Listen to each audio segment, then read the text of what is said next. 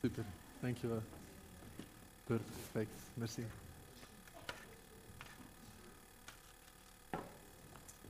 Goedemorgen iedereen. Staat die aan?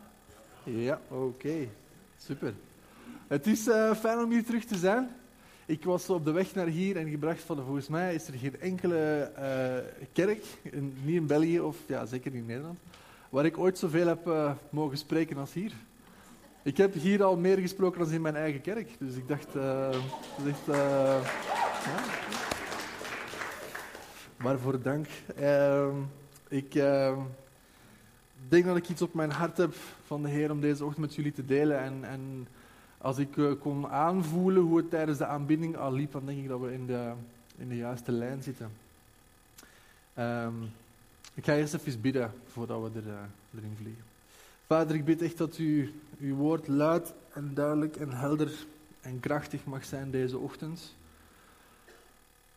Vader, geef ons ogen om te zien, oren om te horen en hart om te begrijpen, Vader. De dingen die, die er zo vaak in uw woord staan, Vader, dat we dat we moeite hebben om te begrijpen, vader. Dat we denken dat we het begrijpen, maar dat we het in ons eigen leven nog niet als realiteit zien. Vader, ik bid dat u dat deze ochtend weer terug met elkaar um, harmoniseert, vader. De praktijk mag aansluiten bij wat al in ons hoofd is, vader, van, van godskennis of theologie. Vader, ik bid dat het, um, dat, dat is waar het terecht komt, vader. En het hart en alles wat in het hart is, dat, dat komt vanzelf, vader. En ik bid echt dat u ons op die reis meeneemt Vader, waar we dingen bijleren, niet gewoon voor de kennis of, het verstand, Vader, maar dat, we, dat het bijdraagt aan relatie, niet aan religie. Vader, ik, uh, ik wil echt deze ochtend aan u toewijden. Vader, echt uh, vragen dat u, u, dat u doet wat u alleen kan doen. Heilige Geest, kom. Spreek tot ons. Ik, uh, we deze ochtend beginnen met een verhaal dat de meesten onder jullie wel gaan kennen. Het verhaal van de twaalf verspieders. Uh, dat is een indrukwekkend verhaal. Zeker als je nadenkt over wat er op het spel staat. Hier is een heel volk op de rand van de woestijn. En de grote vraag is of zij hun erfenis gaan binnenstappen, ja of nee. Of zij het beloofde land gaan binnengaan en gaan, bezitten wat God al honderden jaren daarvoor aan Abraham en Isaac en Jacob beloofd heeft. En nu is het moment daar en Mozes is daar met die 2, 3 miljoen mensen aan de rand van de woestijn op het, op punt zeg maar, om binnen te gaan. En op, God zegt tegen Mozes om twaalf verspieders uit te sturen. Dus twaalf mannen worden geselecteerd, als ik me niet vergis, van elke stam eentje. En die gaan erop uit. En ik heb me nou een keer proberen in te beelden hoe dat, dat vandaag zou zijn. Maar stel u voor dat er vanuit België hè, twaalf verspieders naar Nederland gestuurd werden om een beetje te gaan kijken van jongens, is het wel de moeite waard om daar binnen te gaan? En dat die onderweg gaan kijken en dan komen ze natuurlijk overal aan en dan schudden ze handjes. Hallo, wij zijn twaalf verspieders uit België, wij komen even kijken of het hier interessant is voor ons enzovoort. Ik probeer me in te beelden, hoe moeten die twaalf dat gedaan hebben? Ze, ze zijn undercover daar in het land waar ze op het punt staan om binnen te vallen, om oorlog te gaan voeren. Ehm, en dan lezen we iets verder de verklaring. Uh, dat de mensen in dat land zijn zo groot, of sommigen zijn zo groot en reus, dat ze wij zijn als sprinkhanen in hun ogen. Dus of zij nu twaalf verspieders waren of niet, blijkbaar kon het de locals, de, de, ja, dus de Kanaanieten, niet verschillen. Nu, wij als België, wij zijn niet heel klein, maar Nederlanders zijn uiteraard groter. Dus misschien hadden wij ook wel zoiets gehad van, ja, die Nederlanders zijn wel, die zijn wel een kopje groter dan ons. Dan gaat je naar het volgende kijken natuurlijk, want er staat dat die twaalf verspieders met druiventrossen terugkwamen, groter dan ze, met, dan ze konden dragen. Zeg, dan die op een stok hingen en ze kwamen dat aan het volk tonen. Ik dacht van, wat gaan wij meepakken uit Nederland om in België te gaan tonen? stapels pannenkoeken of joppiesaus of wat, wat gaan we, die typische Nederlandse dingen, ik probeer me even in te beelden. Wat, waar zou de Belg nu van onder de indruk zijn? Zich van, wow, hebben jullie dat uit Nederland meegenomen? En dan komen ze terug, die tien verspieders, en dan doen ze hun verslag. En in België zou dat als volgt klinken, jongens, sorry, het is geen land van melk en honing. Volgens mij is het een land van pindakaas en pannenkoekenstroop. Uh, maar daar kunnen we ook mee leven. En dus jongens, het is tijd om binnen te gaan. Nu, uh, tien van die verspieders die zeggen van jongens, is, er is geen beginnen aan. Die Nederlanders die zijn met 17 of 18 miljoen, die zijn met veel meer als wij. Die hebben waarschijnlijk een groter leger als wij. Die zijn waarschijnlijk misschien ook gewoon beter voorbereid of hebben een betere bondgenootschap als wij. In ieder geval, wij als klein Belgenlandje, we zouden met de Vlamingen en de Walen nog niet eens overeenkomen of we naar Nederland zouden binnenvallen of Frankrijk zouden binnenvallen. En Frankrijk zou helemaal hopeloos zijn. Daarvoor zouden we de Duitsers nodig hebben. Ehm, sorry, sorry, dat staat van mij, dat had ik niet mogen zeggen. Um, het is niet gezegd, maar online leeft dit. Hè. Mensen, de, de, vrees voor Wereldoorlog 3, zeker wat er in Iran allemaal gebeurd is, mensen zijn er uh, echt uh, bang voor. Um, maar dus hier gaan we. We zijn, we zijn, we zijn daar, we hebben die 10, de 12, sorry, 12 verspieders gehad. Twee zeggen, jongens, we doen het gewoon, we pakken die Nederlanders. En die andere tien zeggen, nee, dat gaat niet lukken, jongens. Dat, dat komt niet goed, we, we, gaan daar onze eigen dood tegen moeten lopen. Um, een overdosis van pannenkoeken, weet ik veel wat, dat, uh, dat komt niet goed daar. En uh, zo hetzelfde dus in, in Canaan en in het geval van de Israëlieten. Zegt, het gaat niet lukken. En het volk heeft de keuze. Er staan tien langs die kant en twee langs die kant.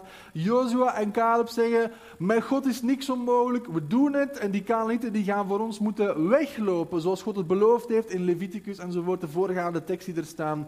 Vijf van u zullen tienduizend op de vlucht doen slaan. Die andere tien die zeggen van, jongens, dit, dit, er is geen beginnen aan. We zijn als sprinkhanen in hun ogen. We gaan er niet eens aan beginnen. We kunnen beter hier veilig in de woestijn blijven. Daar maken we meer kans om te overleven als.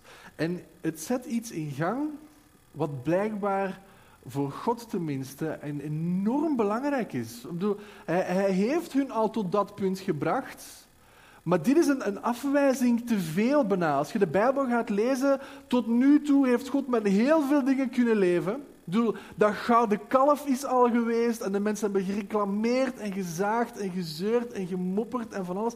Maar dit is blijkbaar een druppel te veel, want hier maakt God een redelijk drastische beslissing en zegt hij, jullie zullen het land niet binnengaan. Jullie erfenis, kijk er nog eens goed naar, want je gaat niet binnen. Je gaat 40 jaar hier in de woestijn moeten rondcirkelen, ronddwalen zelfs totdat jullie tijd gekomen is, tot de, de dood die jullie komt halen, tot deze generatie gewoon weg is. En de nieuwe generatie, die, die zullen het beloofde land binnengaan. En er zit zoveel in het verhaal, want op het moment dat Mozes dit zegt, op het moment dat Mozes dit besluit aankondigt, voor hem moet het het ergste geweest zijn. Ik bedoel, hij had al die weken, maanden met dat volk gehad. En nu had hij het vooruitzicht dat hij 40 jaar lang met dit volk door de woestijn zou moeten cirkelen. Ik denk niet dat het vooruitzicht voor hem heel aantrekkelijk was. En hij zegt tegen het volk van, dit is wat jullie op de hals hebben gehaald. Omdat je u hebt verbitterd, je hebt je hart verhard, je hebt niet naar God geluisterd, je hebt zijn stem gehoord en je hebt het compleet genegeerd en nu gaat je 40 jaar in de woestijn.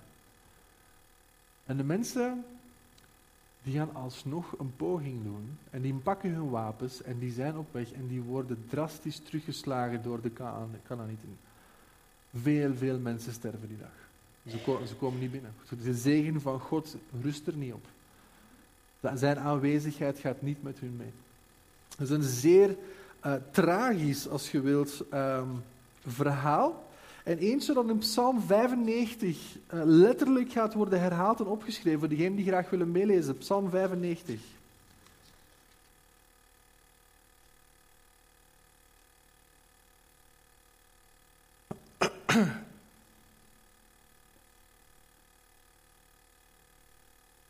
Ik moet eerlijk zijn dat ik de psalm niet helemaal begrijp, want hij begint op een redelijk enthousiaste en vrolijke manier. En dan tegen het tweede deel is het mij niet helemaal duidelijk waarom de psalmist besluit om het helemaal om te gooien naar de andere kant. Maar hier gaan we, vanaf vers 1, we gaan gewoon heel de psalm lezen. Kom, laten wij vrolijk zijn voor de Heer. Laten wij juichen voor de rots van ons heil.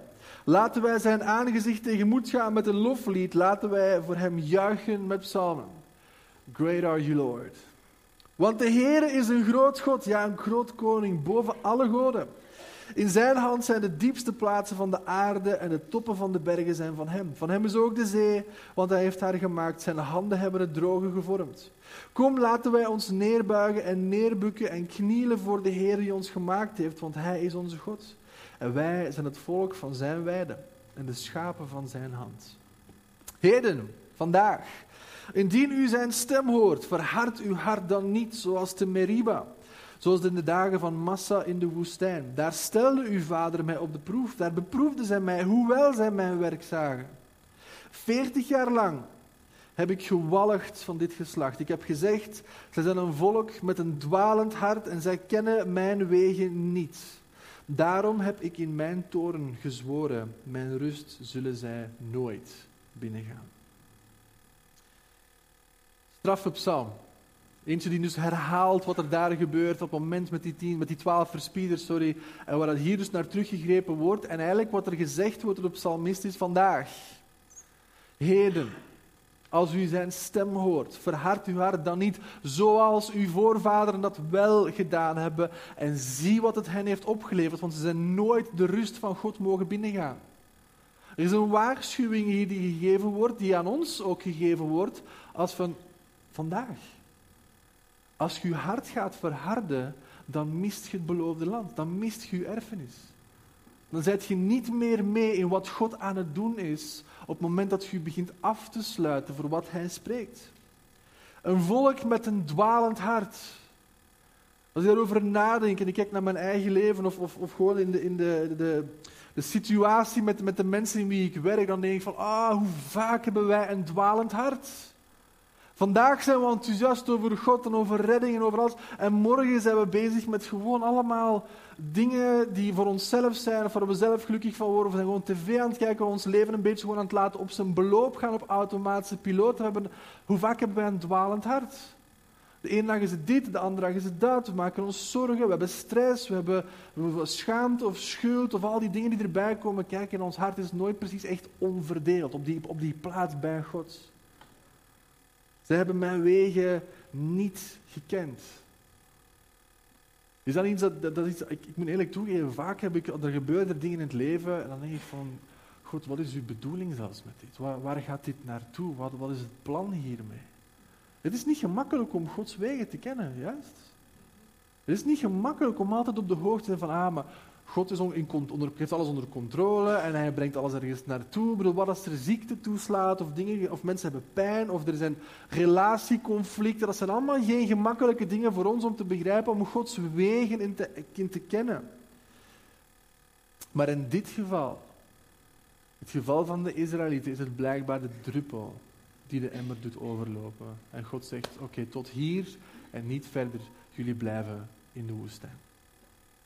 De schrijver van de brief aan de Hebreeën, die vond dat blijkbaar uh, nodig om dit voor ons te beginnen uitleggen. Het is een spoor, de mensen, dit dit, ik, ik, pak nu even Deuteronomium 1 en ik pak Psalm 95, maar dit komt zo vaak terug door in uw Oude en uw Nieuwe Testament.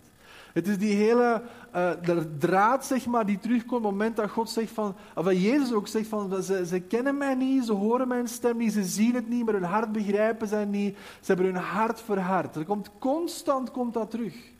In heel het Oude Testament ziet je ook terugkomen dat God opnieuw en opnieuw. Denk aan in Exodus, in Leviticus 26, in Deuteronomium, in, Jeremia, in Ezekiel. Constant, je hebt dat waarschijnlijk al opgemerkt, dat God altijd dat verbond gaat vernieuwen van jullie zullen mijn volk zijn en ik zal jullie God zijn. Opnieuw en opnieuw komt dat terug, dat God dat opnieuw bevestigt van zijn kant van ik wil nog altijd. Als jullie mijn volk zijn, zal ik jullie God zijn. En keer op keer, wat lezen we opnieuw en opnieuw en opnieuw. Het hele Oude Testament door dat mensen hun hart verharden, naar afgoden keren, zich van God afwijzen en dan in de problemen zitten en beginnen uit te roepen naar diezelfde God. Opeens is hun hart niet meer hard, opeens is hun hart wel zacht geworden, want ze zitten zo diep in de problemen dat er een richter of een koning of een profeet of een priester of iemand moet komen om hun te komen redden. En God en zeker de schrijver van de Hebreeën, die zou graag die cyclus willen doorbreken. Doorbreken van dat idee van eh, eh, er is gebeurd met God en opeens we dwalen, we dwalen, we kennen hem niet, we zijn zijn wegen kwijt en we zijn ergens daar tot, we wanhopig genoeg worden om opnieuw naar hem uitroepen, om ons hart te verzachten voor wat hij zou willen doen of wat hij zou willen spreken en misschien toch van de eerste keer naar zijn advies te luisteren, om dan heel die cyclus opnieuw te zien komen. En de schrijver van de Hebreeën zegt van dat, dat moet gedaan zijn, en zeker in het Nieuwe Testament. Uh, dus nadat hij begonnen is met een hoofdstuk 1 en 2 te beschrijven hoe Jezus groter is dan de engelen. En hij is groter als Mozes. En hij is groter als eender wie aan het Oude Testament. In feite, hij heeft zijn gelijke niet. Dan gaat hij door naar hoofdstuk 3. Dan gaat er nog heel even de vergelijking verder zetten. En vanaf vers 7, als u graag wilt meelezen, Hebreeën 3, vers 7. We gaan een flink stukje lezen voor degenen die graag mee willen volgen.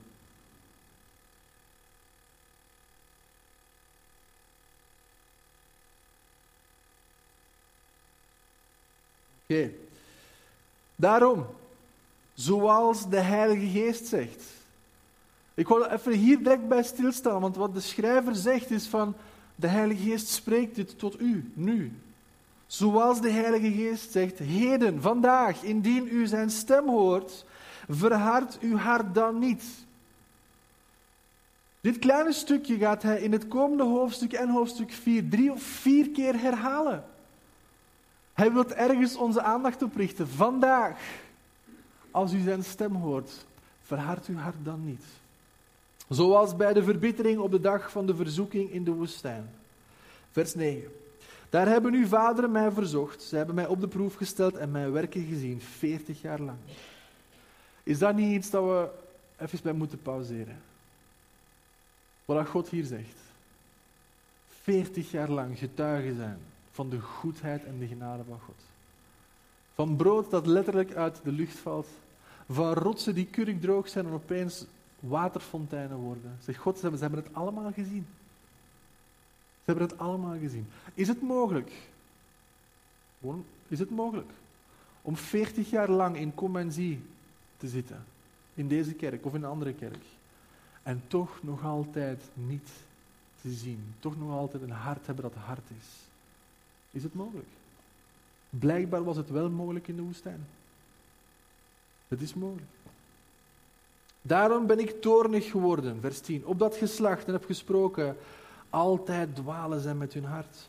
Ze hebben mijn wegen niet gekend.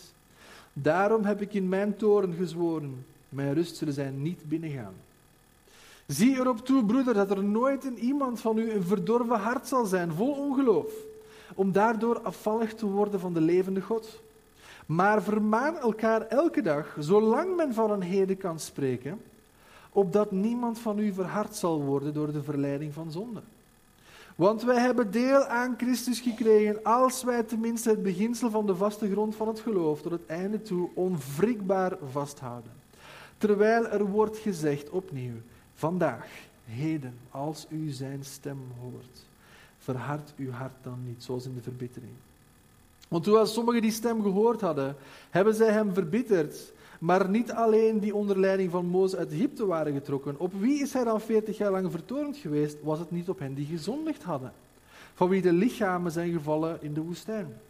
En aan wie heeft hij gezworen dat zij zijn rust niet zouden binnengaan? Dan aan hen die ongehoorzaam waren geweest. Zo zien wij dat zij niet konden ingaan vanwege hun ongeloof. Ik wil even een kleine omweg maken. Ik wil even met jullie hebben over het oude en het nieuwe verbond. En in het oude verbond zie je dat God een verbond sluit met de mens. En langs God zijn kant heeft hij daar bepaalde.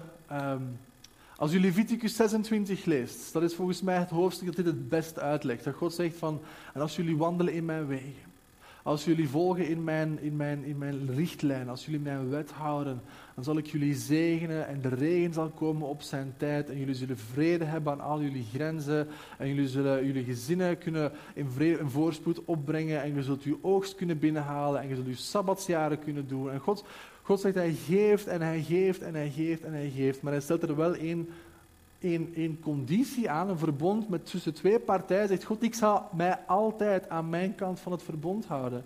Maar ik verwacht ook dat jullie je aan jullie kant van het verbond houden. En dan komen de tien geboden. En de geboden rond de tien geboden. Dan komt de wet. De wet waarvan Paulus zegt dat die heilig, zuiver en volmaakt is. Dus aan die wet kan het alvast niet liggen. Juist? Aan de wet, daar, daar zal normaal gezien niet het probleem zijn. Het probleem zal niet aan de kant van God zijn. Omdat wat wij nu zien in het nieuwe verbond, dat de tien geboden in feite een karakterbeschrijving zijn van God zelf. Er is niks in hem wat ooit zou stelen. Het zit niet in zijn persoon. En dus wij ook niet. Er zit niks in hem wat ooit jaloers zou zijn. Dus wij ook niet. Er is niks in hem wat ooit zou haten of moorden. Dus wij ook niet. Zo kunnen die tien geboden opeens komen die in een ander licht, maar op dat moment worden die opgelegd. Dus dit is wat er gebeurt. In het Oude Testament wordt dat verbond gesloten tussen God en de mens. En op het moment dat die mens daarvoor ontvankelijk is en reageert op God. God wist dat het fout ging gaan, mensen. Hij heeft heel dat offersysteem dat hij in gang stelt. Jullie gaan fouten maken, maar er is een koe of een schaap dat in jullie plaats mag sterven. Ik bedoel, er is niet alleen maar het verbond van genade en God die zegen, er is ook nog eens de uitweg op het moment dat wij van onze kant tekort komen. Maar blijkbaar is er één ding waar God ergens tegenaan botst, en dat is niet per se dat wij fouten maken, maar dat wij ons hart verharden. Op het moment dat Hij niet meer binnen mag. Op het moment dat we zelfs niet meer willen ontvangen wat dat Hij te geven heeft. Dat is wat we in het Oude Testament opnieuw en opnieuw zien. David die zondigt, die vermoordt iemand, die, neemt iemand anders zijn vrouw over, spel op en eraan. Maar hij vraagt dit van vader, geef mij een onverdeeld hart. Blijkbaar was David iemand die zijn hart niet verhardde, ondanks de fouten die hij had gemaakt. In het volk, in de geschiedenis van Israël, zien we dit opnieuw en opnieuw terugkomen. Ja, ze maken fouten. Maar op het moment dat zij hun hart tenminste openlaten en die offers brengen en zeggen: God, het spijt ons. En we willen die connectie met u behouden. We willen dat u onze God bent en wij uw volk zijn. Ook al komen wij niet altijd tegemoet aan onze kanten van het verbond. U blijft altijd trouw. Zijn goedertierenheid is voor eeuwig. Maar blijkbaar zit daar dus blijkbaar, zit, er zit een stop op. Er zit een rem op het moment dat wij onze harten verharden. Goed of kwaad, God, je moogt het houden. We hoeven het niet meer te hebben. Het beloofde land van melk en honing en druiventrossen, zwaarder als we kunnen dragen. God, je moogt het houden. We willen het niet ontvangen. Blijkbaar is dat ergens een punt, een breekpunt. Niet aan Gods genade, niet aan God zijn kant van het verbond, laat er heel duidelijk in zijn. Dus niet God die langs zijn kant het verbond zeg maar, annuleert. Het zijn wij die langs onze kant elke brug zeg maar, verbranden. En zeggen, we willen het niet meer ontvangen. We verharden onze harten. Ook al hebben we je horen spreken, God, we doen het niet. We doen het niet. En dus de psalmist en de schrijver van Hebreeën zegt, doe het niet wat ze toen in de woestijn gedaan hebben. Vandaag, als u zijn stem hoort. Vandaag, als u zijn niet gisteren, niet morgen. Vandaag, als u zijn stem hoort. Sommigen van jullie weten dat ik, dat ik ehm, dagelijks, wekelijks met, met jonge mensen werk in België. En uh, wij doen van die discipelschapsbootcamps. Dat zijn trainingen, dat is een heel jaar over, dat is redelijk intensief, of soms heel intensief. En, en wat, ik, ik heb iets gemerkt in de afgelopen tijd. Er zijn veel jongens die beginnen eraan en die, hebben, uh, die beginnen met veel goede moed. Waarom? Omdat die, die, hebben, die, die merken ergens de nood voor verandering en ze weten dat ze ergens op een levenspad zijn aan het bewandelen dat niet helemaal leidt waar ze willen uitkomen. En ze beginnen eraan. Dus wat doen ze? Ze beginnen met hun bijbelleesplan dat wij hun geven. Ze beginnen die boeken te lezen, elke, week een hoofdstuk. Ze houden een stille tijd. Ze komen elke, elke week één avond bij elkaar om leven te delen en te bidden enzovoort. En wat ik zie meestal is in het begin neemt dat een steile start. Dat gaat hard. En weet je wat er dan gebeurt? bij de meesten, niet allemaal, bij heel veel. Dan, dan, gaat het even op een plateau, zeg maar. Van, allee, ik doe toch al die moeite, Jezus? Ik ben toch zo van mijn Bijbel aan het lezen en aan het bidden enzovoort. En daarna slaat ontmoediging toe. En weet u waar dat vandaan komt? Omdat diezelfde jongens die met zoveel enthousiasme en passie gestart zijn, opeens hebben ze van, ja maar ik dacht dat als ik dit allemaal zou doen, dat er een soort van beloning zou komen, juist? Dat God mijn gebeden zou beginnen antwoorden, dat ik eindelijk een vriendinnetje zou hebben, of dat ik al die dingen die in hun hoofd zitten van wat ze eigenlijk graag willen. En dus je merkt dat op een gegeven moment, dat ze ergens zoiets hadden van, maar zeg, met al die moeite die ik al heb geïnvesteerd, had ik gehoopt dat er nu wel al wat meer resultaat zou zijn. Juist? En dit is wat er gebeurt. Ze hebben ergens een beeld geschetst van als ze beginnen aan zo'n intensieve discipelschapstraining, dan zeg je van oké, binnen een paar maanden dan ga ik Gods stem verstaan. Dan ga ik met zijn, de Bijbel goed kennen. Dan ga ik uh, echt in de kerk dingen kunnen meehelpen of aanbidding leiden. Of dan kan ik, dan kan ik uh, een voorbeeld zijn voor anderen of als leider meegaan op kamp. Ze hebben een bepaald beeld daar ergens in de toekomst geschetst van hoe het er gaat uitzien van als zij al die moeite gaan investeren. En meestal klopt dat beeld dan niet. En zeker niet op het tempo waar zij zouden willen dat het gebeurt. Want sommige jongens die denken dat het allemaal heel snel kan gaan. Maar meestal is dat... Ja, dat kan snel gaan, maar niet altijd. En dus het klopt niet. De verwachtingen kloppen niet met wat, er, wat de realiteit is. En ik zeg tegen zo'n jongens dan... Zeg maar, wat, had je dan verwacht? Zeg maar ik heb toch al die moeite gedaan. Ik heb toch al mijn tijd geïnvesteerd. Ik zeg van, volgens mij mist je iets. Ik denk dat je iets niet helemaal begrepen hebt. Want dat idee van moeite doen en streven en zelf pijnigen en disciplineren, zeg maar, dat is, die, dat, is dat, dat offersysteem zeg maar, van mensen die opklimmen en opklimmen. Er is op zich niks mis mee. Het is goed om tijd en moeite enzovoort te investeren. Maar dat is het oude verbond. Dat is het oude verbond. Ziet u, in het nieuwe Testament, waar God eerst met de mens een verbond gesloten heeft, is er één mens geweest, één, die die verwachtingen van die wet heeft kunnen waarmaken, die zijn hart niet verhard heeft en die in de dood is gegaan, maar niet door de dood kon vastgehouden, want wat zegt de Bijbel? Als jij niet gezondigd hebt, kunt jij niet dood. Alleen als jij. Is het ooit al, is ooit al opgevallen dat als. Jezus kon niet sterven, want hij had nooit gezondigd. De dood kon hem niet vasthouden. Dat is een geestelijke wet. Alleen iets of iemand die zondigt, kan sterven. Iemand die niet zondigt, kan niet sterven.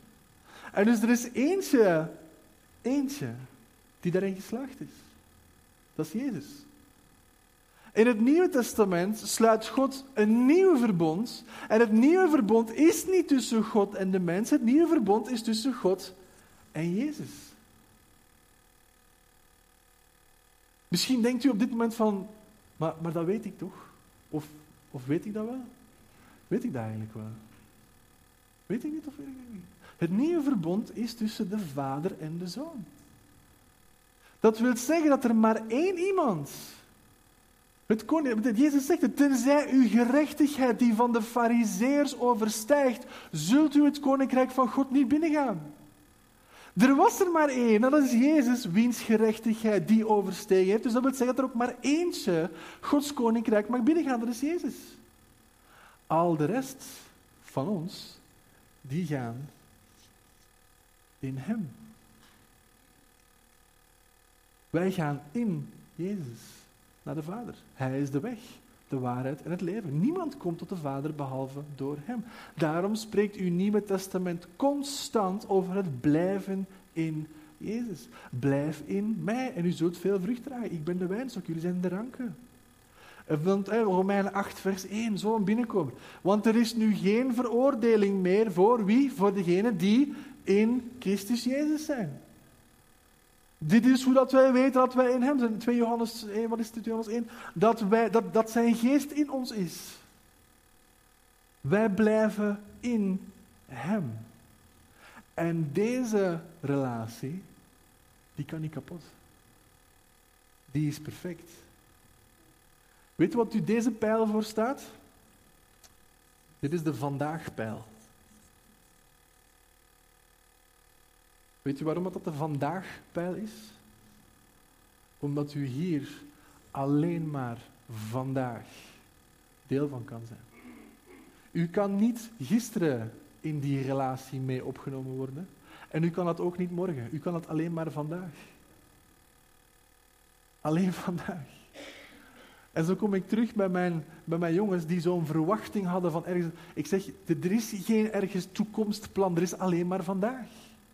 En als er genoeg vandaag elkaar opvolgen, ja, dan komt je in de toekomst ergens uit. Maar de toekomst is niet op die manier maakbaar zoals we dat altijd geprobeerd hebben, want dat, dat lukt niet.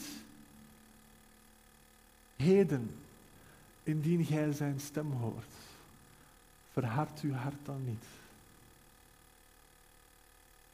Kan u het zich inbeelden, lieve mensen? Er is niks wat u kan doen om de relatie met de Vader te verdienen. Dat heeft Jezus al lang gedaan. Het enige wat u rest, is om uw hart niet te verharden en er vandaag in te stappen. Want God spreekt vandaag. Op dit eigenste moment. Als u straks naar huis gaat, voor u vanavond gaat slapen, vanavond als u aan tafel zit, God spreekt vandaag. En dus we hebben zoiets altijd van, ergens in de toekomst ga ik een goede christen zijn, ga ik Gods stem verstaan, ga ik bidden voor genezing, ga ik profiteren enzovoort. Dat gaat niet. Dat kan niet. U kan God niet dienen in de toekomst. U kan zijn zoon of dochter zijn in de toekomst. U kan het alleen maar vandaag zijn.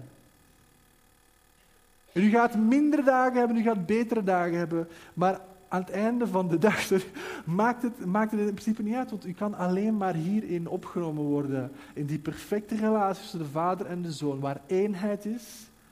Denk erover na in Johannes 17. Vader, ik bid dat gij in hem zijt zoals gij in mij zijt. Vader, laat hen in mij zijn zoals ik in u ben.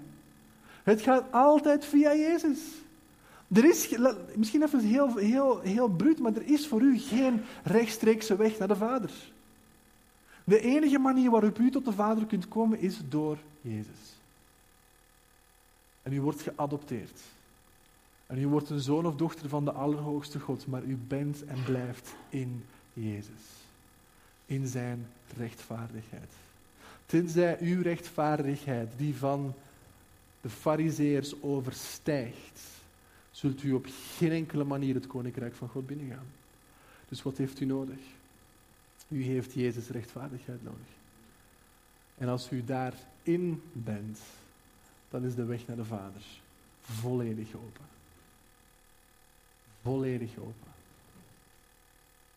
Hoe blijft u dan in Jezus? Vraagt u. Dat is een goede vraag.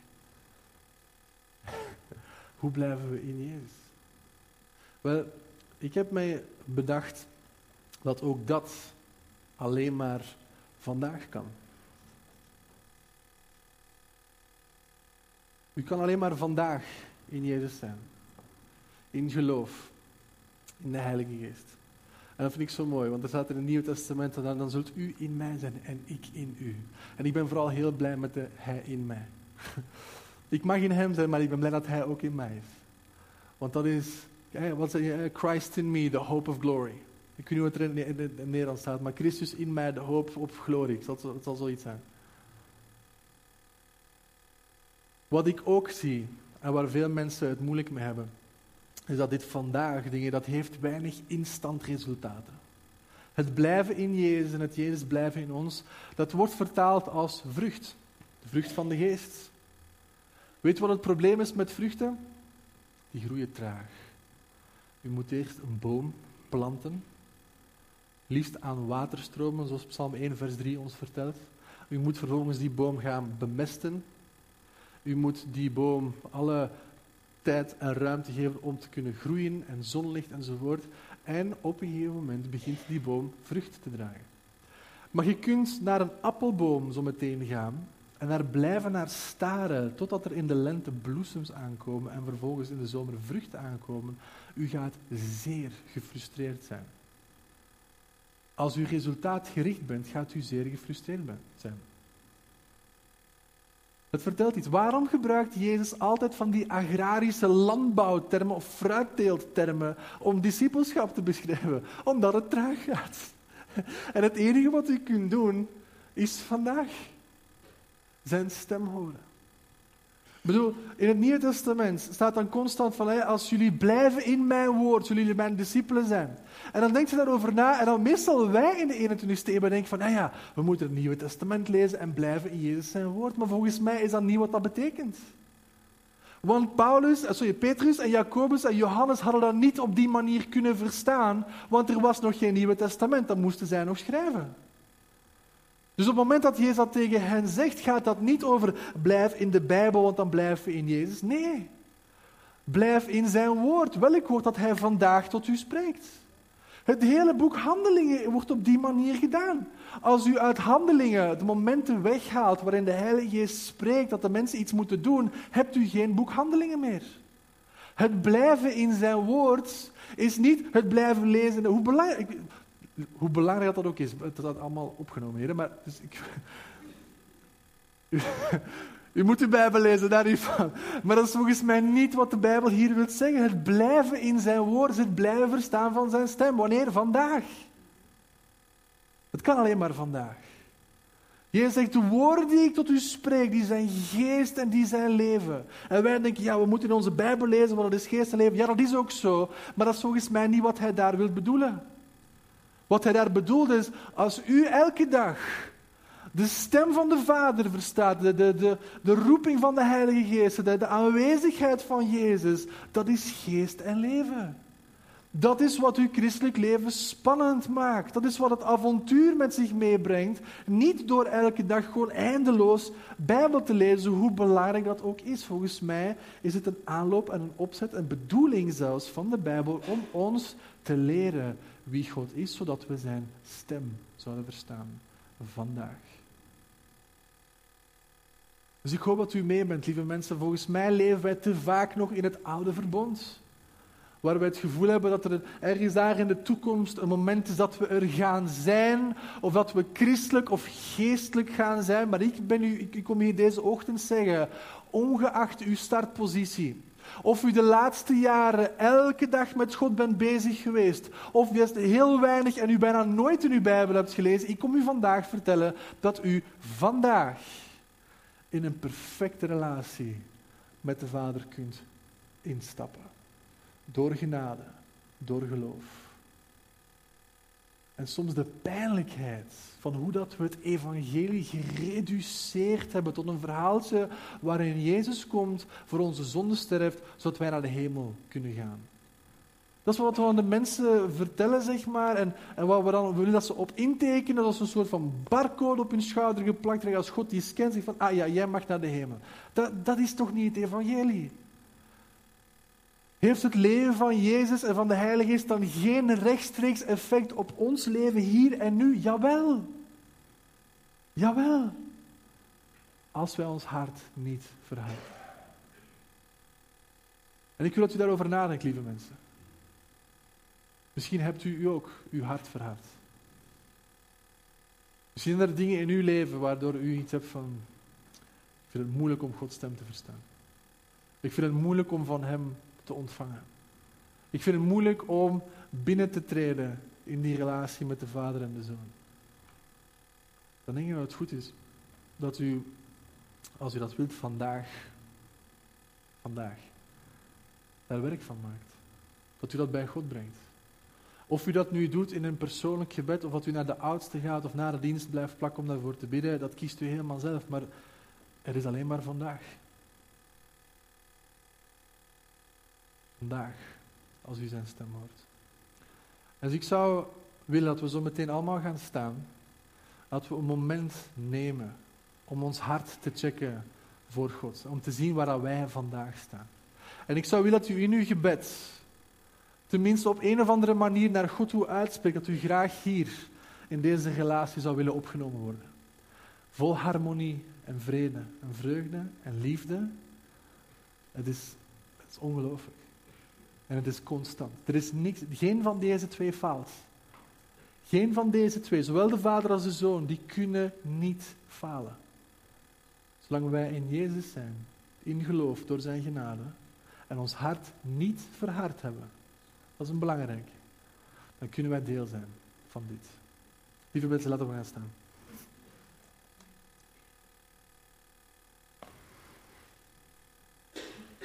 Ik weet niet of de muzikanten al naar voren willen komen voor een slotlied of hoe dat uh, gaat. Maar... Laat mij kort samen bidden. Laat mij kort bidden, sorry voor jullie. En laten we dan daarna nog een moment stil zijn. Het enige wat u moet doen, is gewoon uw hart zacht maken. En zeggen, God, wat wilt u vandaag tot mij spreken? Vader, ik dank u voor deze ochtend. Dank u voor de glorie van het nieuwe verbond. Jezus, Gods heerlijkheid verschijnt. Vader, dank u dat als wij in Hem zijn, dat wij opgenomen worden in die perfecte relatie met u. Vader, dank u voor een onbreekbaar, onwankelbaar koninkrijk waar wij deel van zijn. Vader, dank u dat er geen angst, geen, geen geestelijke macht, geen schuld, geen schaamte, geen, geen situatie, geen gebroken relatie, dat er niks is wat ons van de liefde van u kan scheiden. Vader, dank u dat als wij in Jezus zijn, Vader, dat alle geestelijke zegeningen ons deel zijn. Dank u, Vader, dat wij ook mede erfgenamen zijn met Jezus. Vader, leer ons dat geheim van het Nieuwe Testament om te blijven in Hem en Hij in ons. Vader, leer ons dat geheim om altijd, elke dag in Jezus te zijn en altijd die vandaag attitude, die vandaag mentaliteit te hebben. Vader, niet morgen, niet binnen een week, niet binnen een paar maanden. Vader, voor ons is alles open vandaag om binnen te treden in wat Jezus 2000 jaar geleden al voltooid heeft. Het is volbracht. Vader, leer ons dat.